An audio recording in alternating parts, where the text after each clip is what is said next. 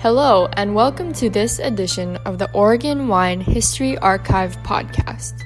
The Oregon Wine History Archive is located at Linfield College in McMinnville, Oregon, and is dedicated to preserving and sharing the Oregon wine story. This podcast will share these stories through oral history interviews we've conducted throughout the industry. Please enjoy these stories. My name is Rich Schmidt. I'm here with Donna Stoney at her office in Gresham. It's August 16, 2019. Thanks so much for joining us today, Donna. We really appreciate this. Let's start with the most important question, why we're here, which is why wine? Why wine? Well, actually, I have always enjoyed wine. It's really weird and kind of strange that I liked wine when I was in college and enjoyed Merlot, which most time people don't really get into that type of wine until they're a little older. I was in my 20s, but I really enjoyed Merlot, and I know it's just kind of died out, you know, but hopefully it'll come back someday. So I don't drink that anymore. So that's why, you know, I just enjoy it. So let's talk about your life before becoming a winemaker here. So talk about what your career and sort of the things you've done here. Well, social service has been my life. Honestly, I have two passions in my life. Well, I'm going to say three. One is my family. Always, always. Social service has been my passion, and wine has always been my passion. I've been in the field now, I'm going to date myself, probably about 38 years. Started out working with wife and child abuse, and then went on to intellectual and developmental disability after that. So became the first African-American case manager at Multnomah County Developmental Disability Office. That was in 1978. I started on Halloween. What a way to start your social service career. And so I just have done that for years and years out there, you know, trying to improve people's quality of life with intellectual and developmental disability. I think that most time people tend to shy back a little bit because of people with intellectual and, you know, disability. But the thing about it is that they're not hard to get along with. You just have to be patient, kind of like wine. They both kind of intertwine together. And you know, I just have just enjoyed it, you know. And then I retired after 27 years with the county and decided to, actually I was working, doing Stony Brook residential services at the same time I was working at the county, because an individual needed some attention. I mean, really care that was very difficult with her challenging behaviors. She had Prader-Willi syndrome. I don't know if you ever heard of that. That affects the chromosome 15, where they eat and feel full. And so I had a good relationship with her and her mom. And I said, you know, a bunch of folks around the table with state, county. And I said, let me try this. I think I can help this young lady. I think that because I got a passion for Prader-Willi, I started it back in 1982 in San Diego, went to a job there at a group home and just really enjoyed it. I'm connected with Florida, so I'm just really involved with Prader-Willi syndrome. So I took her on. She was with me for 12 years, and now I have moved on with her family. Did very well. Afterwards, she lost about 100 and something pounds. Wow. So then I said, Donna, will you grow? And I said, no, I don't want to grow because I'm like semi-retired, not supposed to grow. And I said, okay, I'll try it. And so here I am. I have 5 homes now. People with, of course, different walks of life. So it would be autism, mental health, and Prader-Willi syndrome right now. So that's what I'm doing. I don't think I want to do any more, although they've asked me, and I just said at this point I want to do wine now because that's my second career. So here I am. What got you interested in social services in the first place? What made you want to enter the industry? Well, I think social services has always been a passion of my, in my heart. I mean, candy stripe, most kids do that. And just my sister, who passed away, I would say probably about 19 years ago, she actually entered, she was a teacher aide, and took me into a classroom in Houston, Texas, because I'm a native Texan. And she took me to a classroom and said, hey, I want you to come with me today, because I was busy. And I said, oh, where are you going? I want you to see some folks with disability. And I was like, oh, I'm really scared. No, I can't do this. She took me in, and I just fell in love with it. And ever since then, That probably was, I'm sure, maybe 40 years ago. Yeah, because I was still in high school. So, so here I am, enjoying it, still doing it. I probably will. People laugh at me because they say, "Well, aren't you ever going to retire?" I say, "Probably not. I'll have one foot in the grave and one hanging out, and then you can fire me after that." So, we'll see how it goes. Yes. You mentioned kind of the case that brought you back into this. Are there other kind of sort of powerful memories you have of differences you've made, people you've helped? As you look back, kind of the social work part of your career, things that stick out to you as I think fundamental? I just take one person at a time. Mm-hmm. I started out the first African-American at the county, and I remember I'll never forget this, I walked in on the first day and they said, "You have 448 people on your caseload." Oh, and I was like, okay, I really only have like 2 years experience and you want me to take on this big caseload? Yeah, here you go. I had all these files in the room and I thought, geez, what am I going to do? At the time, it's specialized now. At the time, it was kids. You did protective service. Mm-hmm. You did everything. You was just the Band-Aid fixer everywhere you can. And now, before I left, I think the caseloads went down to about 85. So 448 to 85 was a big. And I think for me is that, and I don't like to stereotype or anything like that, but I think for me, I think the reason why I was the first African-American because the community, the providers were all in Northeast Portland and were struggling. Mm-hmm. They were either afraid of people coming in and talking with them. I don't want those white people coming in my home. I'm very, scared of them. I don't know why they're doing this to me. Da, da, da. And I go in and just say, no, you don't need to do that. Just relax. And so I went in and tried to do the best I could to go in and get them to feel comfortable. Mm-hmm. Didn't matter what color they are. Get comfortable because this is changes. Mm-hmm. We have to be, have changes. And then when things came to me, I would take it back to the county and say, this is what we need to do in order to make people's lives better and to work with them and have confidence in us. Mm-hmm. And so it just went on and on and on. And then eventually, I remember the head person there at DHS, it's Alenzo Poe. Mm-hmm. He came in, an African-American. I was like, wow, I got a black boss. This is cool. I mean, he's the big guy. And so he eventually brought more folks in of color, which was great because it was needed. It was needed. So, and I think for me, even when the wine industry, I see that when I watch the Red, White, and Black with Bertony, I was like, man, this is like really cool. I didn't realize because I'm here thinking that all walks of life, color was all involved. I had no idea that it was more. The white stereotype, like they say. Mm-hmm. And so that's probably one reason why I'm excited about doing this, bringing more inclusion. Sure, absolutely. Mm-hmm. So let's talk about that. So you mentioned a passion for wine that's kind of lifelong. So what made you decide to take that passion and turn it into actually making your own wine? Well, I think after I got out of college, I remember talking to a foster care provider, and I talked about wine. I said, oh my God, someday I want to have my own winery and I want to make my own wine. I'm just so excited about that. But right now I was like 23 or 24 or something like that. And I said, right now I just got to save money. That's the biggest thing because my parents always taught me to save money. Mm-hmm. And I said, it's just going to take some time, but I'm going to get there. I'm going to get there. I'm going to get there. And so she said, oh, you know what? I have a guy that is, he does his own wine, makes his own wine in his basement. I was like, oh my God, I really want to see that because I've never seen that before. Can I? And she was like, yeah, you can come with me. So I thought, okay, I'm going to go with her. We went to his house. It was in Northeast Portland. And I would never forget. I mean, he had wine bottles everywhere, all over. And I wish I could remember his name, but I can't remember his name. And he had this big white garbage can with the grapes in there, and it was fermenting at the time. And he was talking about the process, the yeast, and, you have to make sure that the skin is, you got to get this out, so that you can make sure that the skin is going right and not, mixing. Anyway, he was talking to me all about that. And I said, well, why aren't you doing this? And he was like, oh, it's a hobby.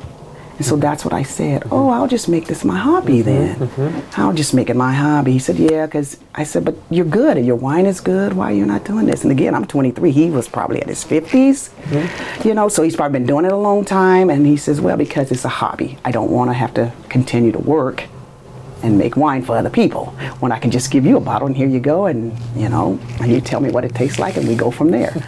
So I said, well, that's kind of fun. I can imagine that. So that was back, I think it was 1992 mm-hmm. when I was talking with him and said, I want to do this. So I just kept saving my money because I said someday.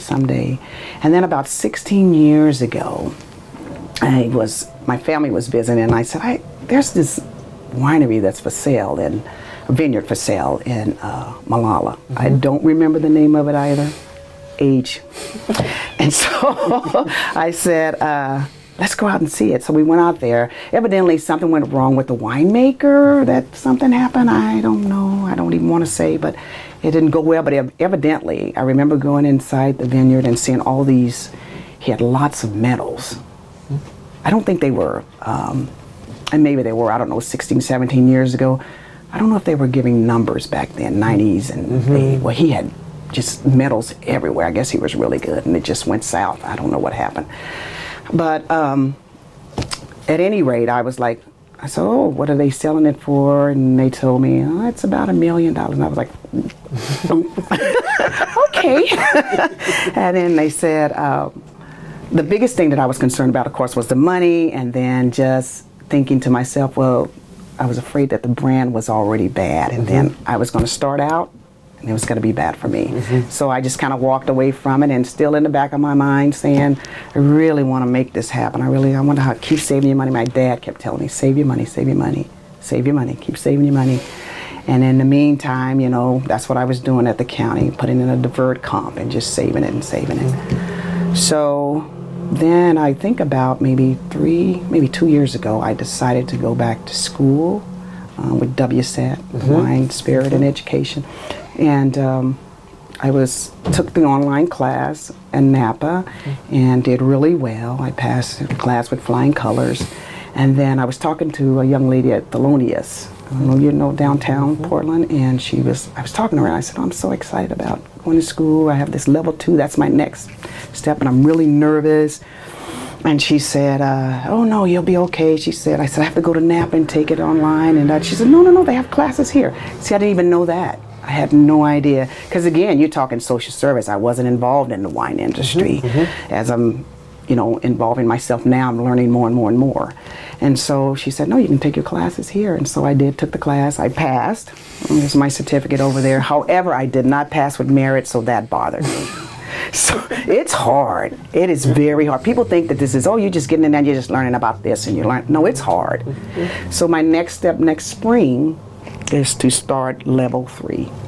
Now, had I known you had courses there, I probably would have went to school, because I would rather go to school and take it slow. These are like quick classes, and you're learning a lot. And I'm not young, so you're learning a lot. And you have to catch on, because it's a 9-week course. Mm-hmm. So level 3 that's what I'm heading for in the spring. Mm-hmm. And in the meantime, I know we haven't talked much about Bertony, but I asked him, could I just spend a whole year with him, starting in harvest? Mm-hmm. Because last year when I went out, I was doing the pruning time. Mm-hmm. And so I want to go through the whole process before I get to class, mm-hmm. Mm-hmm. level 3, to really understand vital culture and whatnot. So, sure.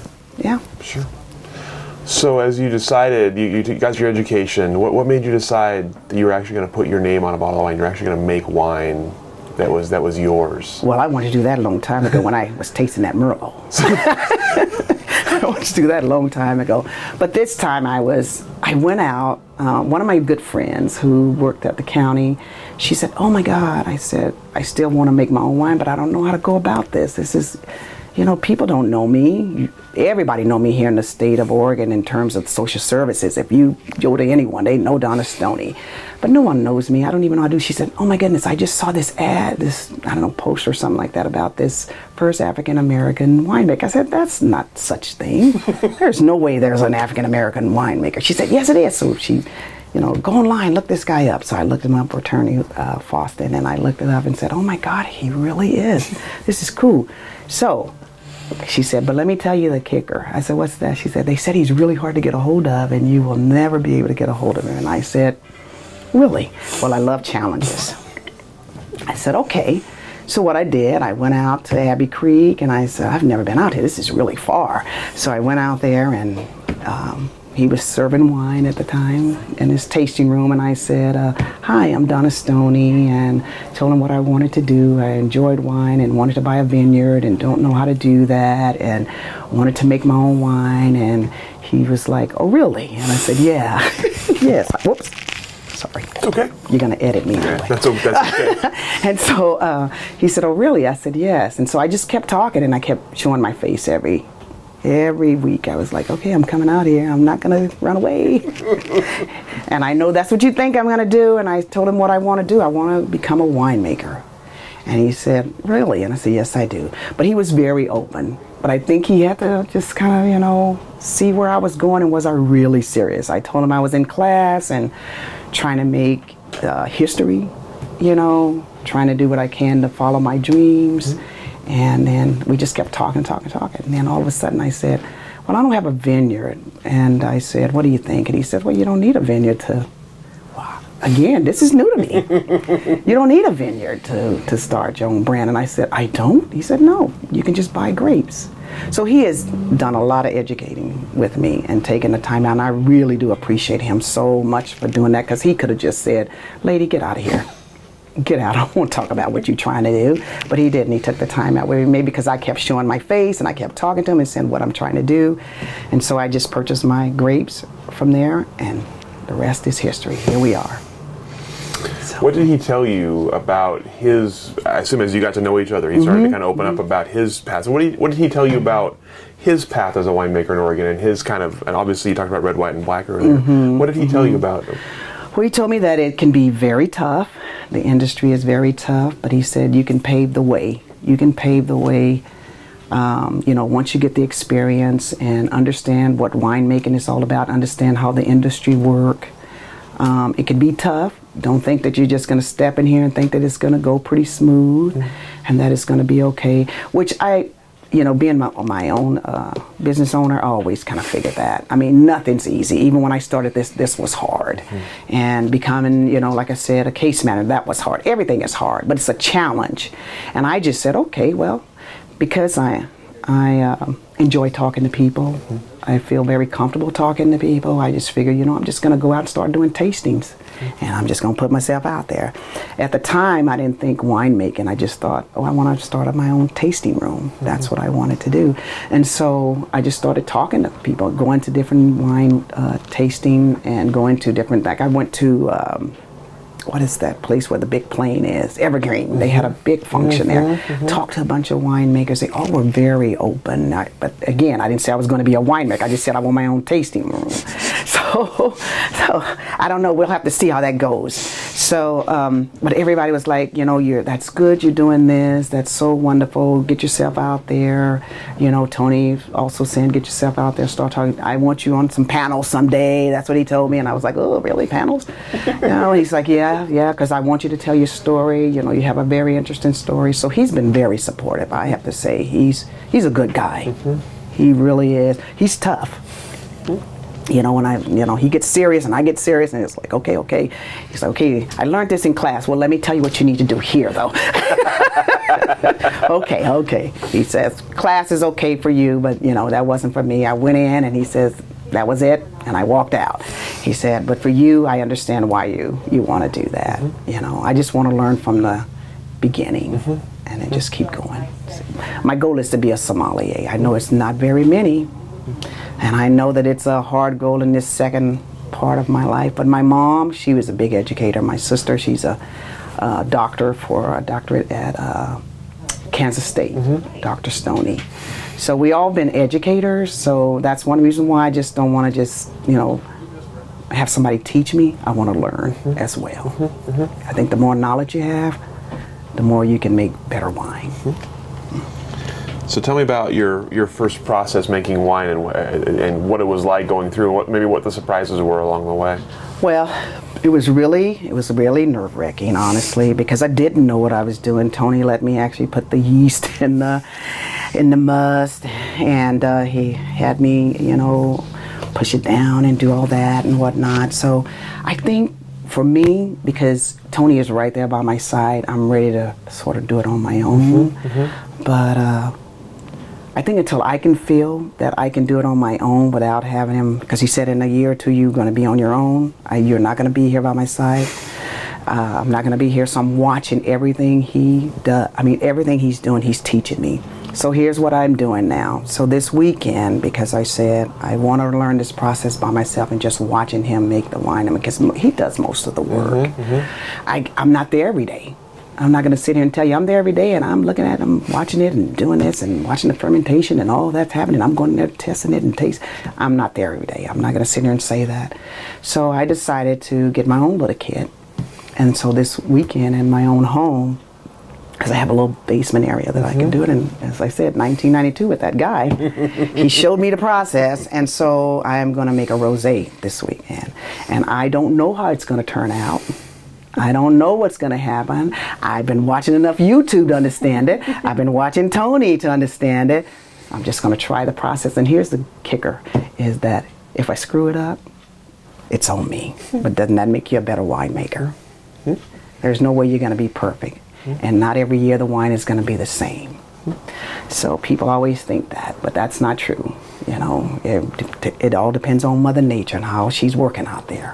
And, you know, how things are going. So it's like, I'm going to try it and see by myself. And then I'm going to take it to Tony and say, okay, what you think? What did I do wrong? How is it tasting? And see, he doesn't know that yet. So he doesn't know I'm on my own this weekend, but I'm going to try it. You know, so... That's exciting. Are you kidding? I'm so excited. I don't even know what to do with myself. It's like, oh, I'm nervous. I got my kit in. You know how you can get it on Amazon or whatever, and it's a vintner kit. And I was like, oh my God, I got my juice. Oh, I shouldn't say this, but maybe I will. I got the juice from Napa because let me tell you why I did that. Because of all the soil and how everywhere you go is different. I so want to see what it's like in Napa Valley, because that's where I really want to be, Napa Valley. And so I want to really try to see what's the difference between their wine and our wine. I really do. Next year, my goal is to go to Italy and spend a couple of months there for the harvest. I just want to see the world right now, second part of my life. That's awesome. That's awesome. So we've obviously talked about Bertony as the first black winemaker in Oregon, as near as we can tell. As near as we can tell, that makes you the first black female winemaker in Oregon. So, what does it mean to you to have that kind of status as the first something again? Your first career, you were the first, and then now you're the first again. So, what does it mean to you? Well, I think I'm still kind of not really believing it. Because when I hear people say it, I was like, no, you sure? Y'all better really look this up and make sure. I don't want nobody saying, no, she's not. It's exciting to me. It's leaving a legacy for somebody 50 years from now, looking back in the books and saying, wow, these two, Bertony and Donna Stoney here, the first African-American winemakers. This is crazy. That's not even heard of. It's exciting, yet scary. I want people to know that for me, it's really not about being black. It's about leaving a legacy and people enjoying my wine and just feeling at ease and comfort. But I think it's just the neatest thing ever. I think I'm still in awe right now. I just can't even believe it. And so as time go on, maybe I'll feel a little bit different. We'll just have to see. You mentioned it being scary. Is some of that scary? Do you feel like a responsibility or added pressure as kind of the first to do something?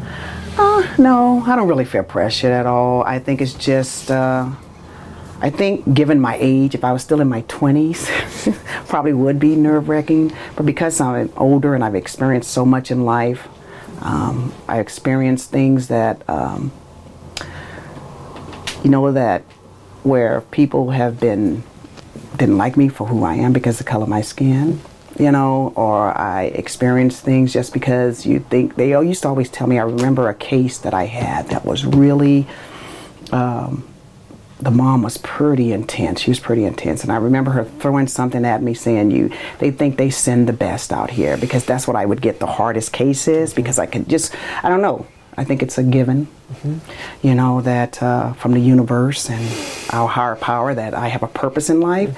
And so I remember her throwing all these papers at me and saying, they think they send the cream of the crop, you know, but I'm going to break you down. And she didn't, because I thought, okay, this is a challenge. In my head, I'm going, okay, this is a challenge. This is a challenge for me. So we end up being fine.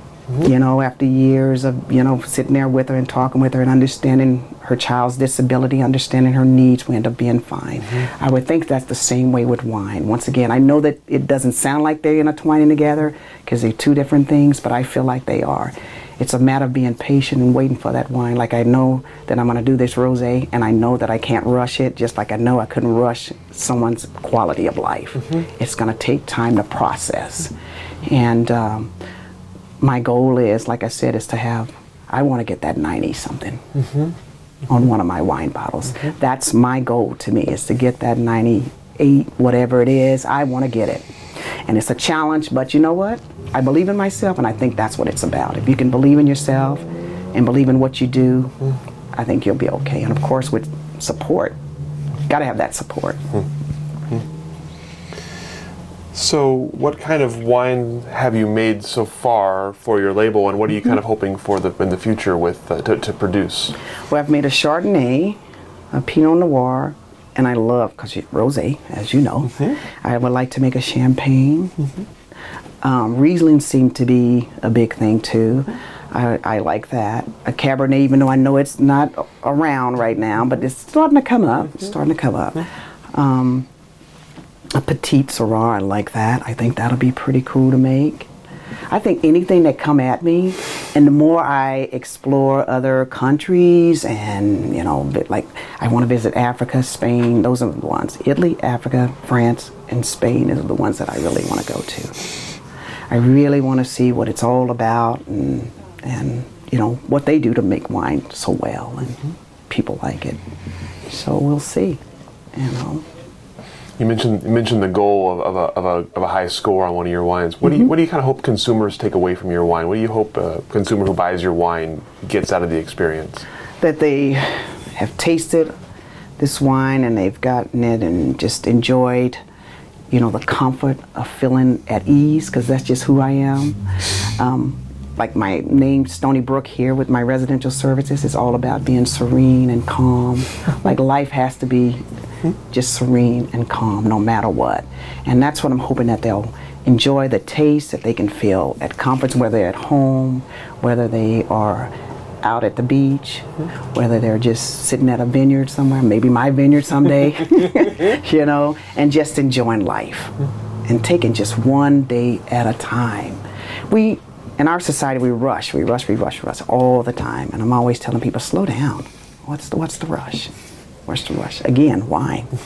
Same thing, same concept. So, yeah. And we understand that some of the proceeds from your wine are going to go back to support causes you believe in. So tell me a little bit about that as well. So, intellectual developmental disability. Our biggest thing that I think that we struggle with in our society is just... our caregivers are the ones that are here to take care of our individuals. And I think what I would like to do is just education, continue to educate them, so that we have such a turnover in working in our group homes. And it's because, one, the pay isn't really that well, even though I know the legislature is trying to do something about that. And I think that we need people with education to get the job done and to help understand people when they are having a bad day and they just don't know how to deal with it, you know. So that's basically what I want the proceeds to go for, because I can support my own business, Stony Brook, with other things, but I think education is the key. Like my goal is this October is to send 4 of my staff to the Prader-Willi convention in Florida, and I would like to send them all, and they were like going, wow, that would be so exciting, because sometimes they don't understand that, you know, walking in here with some coffee and my cup, it's not wine, it's coffee, walking in here with food, I see them walking in with food, and I say, you need to go and put that away, mm-hmm. because they're feeling hungry, mm-hmm. no matter what. Mm-hmm. And so I said, I want to send you guys to the conference so you can understand mm-hmm. what these parents are going through, feel what the residents are going through, and you know, you'll understand when you come back and you're coming in here with that sandwich that, wow, and I'm sitting there eating in front of him knowing that he's starving 24/7. Mm-hmm. They sleep and they're thinking, mm-hmm. I'm hungry, I'm hungry, I'm hungry, I'm hungry. And that's all they're thinking about. And so I try to train them as much as I can, but usually when you go to a conference mm-hmm. and you hear those folks and those parents talking, mm-hmm. it hits you right in the heart, and you're saying, okay, I'm going to think about this a little bit more before I actually go out there and do that. Mm-hmm. And of course, I've trained my staff very well. They know if they see me, if they even see that, they are like, oh, Donna's coming. You know, they know now to put everything away in the kitchen. All our kitchens are locked because mm-hmm. they have to be, mm-hmm. you know, because if they don't, they'll go in there, they'll steal everything and eat everything, and they'll figure out a way to open up that can, even if they don't have a can opener, they'll figure it out. They'll figure it out. So that's basically what I want to do, is continue to support Prader-Willi, continue to support autism, continue to support people with mental health, schizophrenia. That's my goal. Noble, I like that. That's excellent. Thank you. So you're still pretty new to the industry, of course. Mm-hmm. So what are your kind of hopes for the Oregon wine industry and for your part in it as you look ahead? Well, I'm hoping that, you know, inclusion, diversity can change people's thoughts mm-hmm. and be acceptable. It doesn't matter what it is, mm-hmm. you know, or who you are, LGBT, you know. When I look at the young lady, I don't remember her name, but I know she's with Remy. I've seen her on the mm-hmm. Remy. I watch her all the time. Like, I look at her YouTubes mm-hmm. and her, I follow her. I just think it's so cool that she, you know, got up there and spoke and talked about who she is and what she's trying to do to pave the way. She's not only paving the way for the LGBT community, but just women in general. Mm-hmm. Women in general, and that's what I want to do, is just pave the way for women in general. You know, and so that we can start seeing more and more and more, whether you're young, you know, person of color, mm-hmm. just getting out there and putting yourself out there so that you can pave the way for the next person coming along. Mm-hmm. And what about as you look ahead for yourself and your business? When you say 5-10 years down the road, what do you want Stoney Wines to look like at that point? Well, I would like to have a tasting room. I have a concept of a tasting room. I can't really talk about it because the attorney tells me not to talk about it. But I have a really cool concept for this. I already did a business plan for it, so my hopes are in a couple of years I would be able to do this. Maybe, depends. Investors are really what I'm looking for at this point. Mm-hmm. And so to bring this concept to a realization for me, because mm-hmm. the whole, I'll say again, I'm very calm and, you know, kind of put together. Even when people make me mad, I still kind of keep the face and go, okay, we can make this work. Yes, we can. You know, so that's my biggest goal. I don't think, honestly, I'm going to do a vineyard, because I think Tony always says that's a lot of work. It's a lot of work, and it is. I've seen him out there and how hard he works. And I haven't even visited any of the other vineyards, so I can't even imagine. But again, YouTube shows you everything. So that's true. It's hard work. It's hard work. And I think for me, the tasting room is where I'm heading for right now. And what do you see as you look ahead for Oregon wine in general? Like, what do you see the industry looking like, say again, 5-10 years down the road? I think you're going to see more of me. I think you're going to see more of women. Mm-hmm. I think you're going to see more of just a lot of diversity and inclusion, because mm-hmm. I believe that it's opening up. Mm-hmm. It's just going to take some time. It's no different than when I worked for the county. Mm-hmm. It eventually, and it does. You see it a lot now. Mm-hmm. You know, I'm a native Texan, so where I lived, because when I came here, honestly, if I had to be honest, I mean, I was like, where are all the black people? where are all the black people? I had no idea when I came here because, again, I lived in Corpus Christi, Hispanic. Mm-hmm. And African-American, and then in Houston, you go to Houston, I mean, you'd be in these big corporations and all that, that's all you see. Mm-hmm. You go to Atlanta, that's all you see. And mm-hmm. So when I came here, I remember my dad was transferred here from Reynolds Metal Company out here in Troutdale, and he came and I was like, I don't think I like it here. I need to go home. And I was in college at the time, so I would come back with him. I was, no, I don't want to. So I finished college, came back in, and I moved to California because I just couldn't. It was like, the diversity here is just different for me, and I don't think I can handle it. But then I moved to California, and that was a little different. And then I decided to come back, and just here I am. So I just said, well, I need to just accept it. This is where my family is, you know. And when my family visits from Texas, that's the first thing they say is, where are all the black people? And it's like, well, we gentrified, so they're everywhere. Just look around, they're everywhere, you know. You'll be okay. Come on, you'll be okay. So now they come in and they're fine. It's everywhere. So. At any rate. That's awesome.